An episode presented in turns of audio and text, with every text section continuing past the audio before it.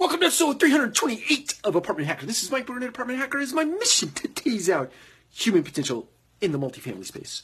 What do we do? We build extraordinary people who do extraordinary things. That's what we do in the multifamily space. It doesn't matter if it's the porter, the maintenance technician, the leasing consultant, maintenance supervisor, the property manager, the assistant manager, the regional managers. What we do every single day in this space is build extraordinary human beings such that they go out and build extraordinary human beings, such that they go out and build extraordinary human beings.